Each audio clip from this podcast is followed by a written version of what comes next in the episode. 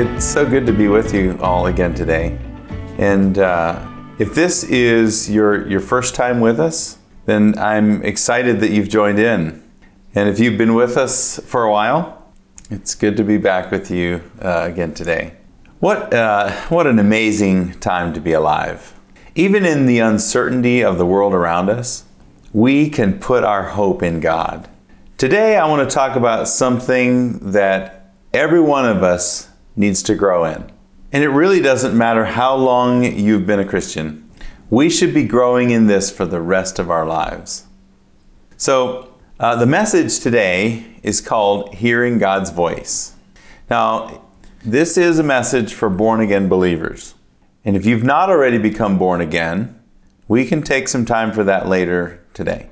So if you'd like to become, you'd like to pray and become born again, just raise your hand uh, on the system or send a message and we will pray with you. But even for those of us who have been born again for a while, how many of us really want to hear God's voice more clearly? I would say we probably all would raise our hands to that. And I, I realize that we've probably all heard some messages about hearing God. And really, much of that is, is helpful. It really is. But so many times, it only feels like it's just part of the story. Or if I can say it this way, it's just feels like part of the formula.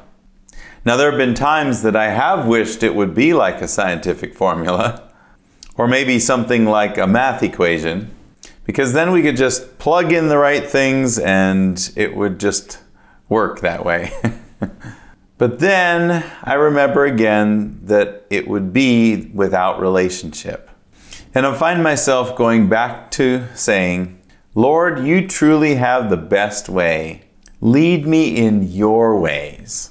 In Isaiah 30 21, let's read that. So in Isaiah 30 21, it says, And your ears shall hear a word behind you saying, This is the way, walk in it when you turn to the right or when you turn to the left. Now, this was a promise that God was giving to him. He was saying, Don't fear and don't worry about this, because I will give you direction. Now, that verse is comforting and kind of unnerving all at the same time. But isn't it ultimately better to know that Yahweh knows what He's doing when it comes to speaking to and leading men and women? It seems like so many of the principles in the kingdom of God require us to hear God's voice in order to, for them to be activated. Whether it's financial stewardship or healing or prophecy or really any other principle, we really don't get very far with it if we have not learned to hear God's voice. So, how do we hear God's voice? What does He sound like? How do we know for sure that we are hearing from Him? I was just reminded the other day about a book that I had read years ago when I was beginning my journey of following God.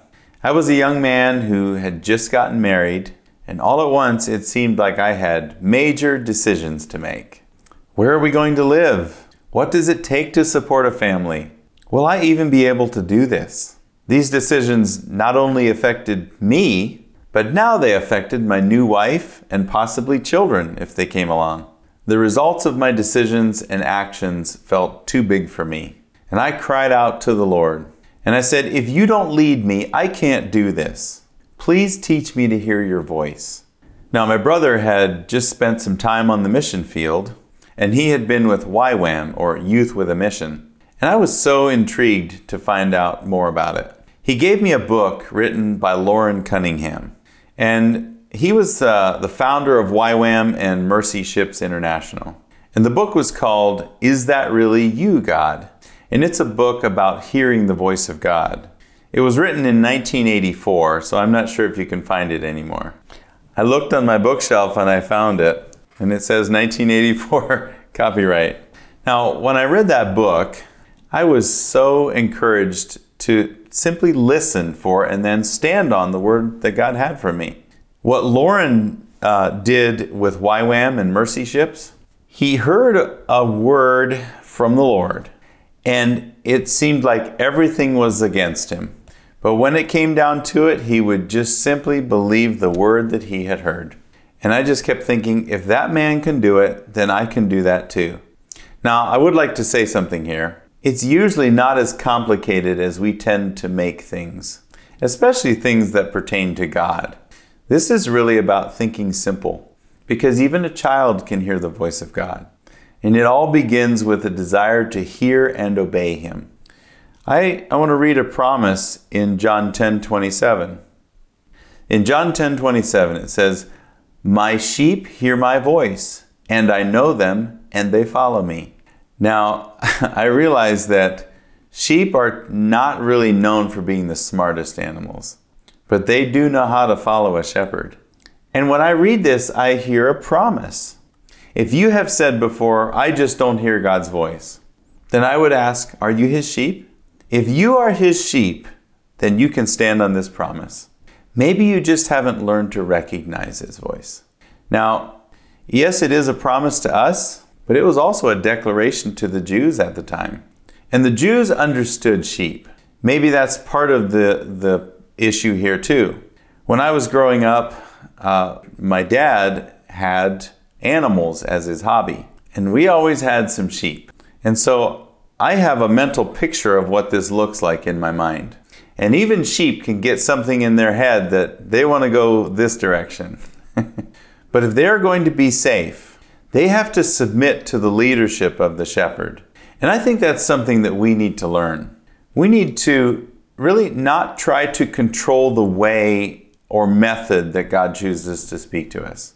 Maybe you've only been listening for one specific thing. I want to read an example of this in 1 Kings 19, verses 11 through 13. Then he said, Go out and stand on the mountain before the Lord. And behold, the Lord passed by, and a great and strong wind tore into the mountains and broke the rocks in pieces before the Lord. But the Lord was not in the wind. And after the wind, an earthquake. But the Lord was not in the earthquake. And after the earthquake, a fire. But the Lord was not in the fire and after the fire, a still small voice. So it was when Elijah heard it that he wrapped his face in his mantle and went out and stood in the entrance of the cave. Suddenly a voice came to him and said, What are you doing here, Elijah? Notice here that the strong wind and the earthquake and the fire were all displays of the power of God. But there is a very clear distinction made between God's power and God's voice. Verse 11 clearly says, The Lord passed by. And that's when the displays of power were seen. But I want you to think of it this way God does not need to be constantly displaying his power if he has a relationship with us in which we hear his voice.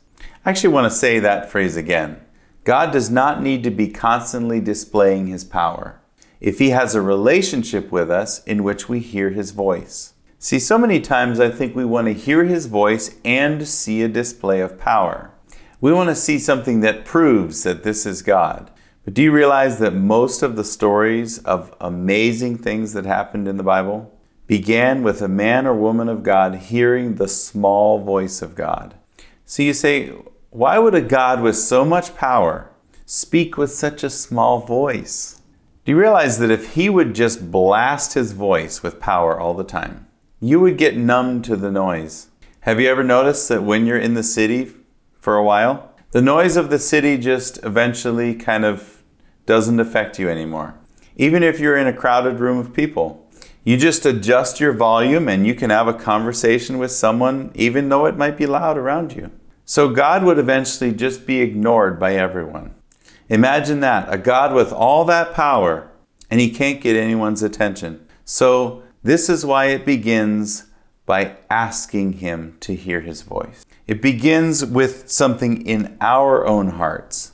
Now, we can just continue on through life just wishing we could hear His voice, or we can say, Father, we're asking you to train us in this. Then the hardest thing to do then is stop and listen. I think sometimes we want God to interrupt us like a text or a phone call can do. But again, that takes no focus or relationship on our part. You see, hearing from God is not a game. It's not something that we can just take lightly or passively. He says, when we seek Him with all of our heart, we will find Him. And He is giving specific direction and guidance to each one of us individually.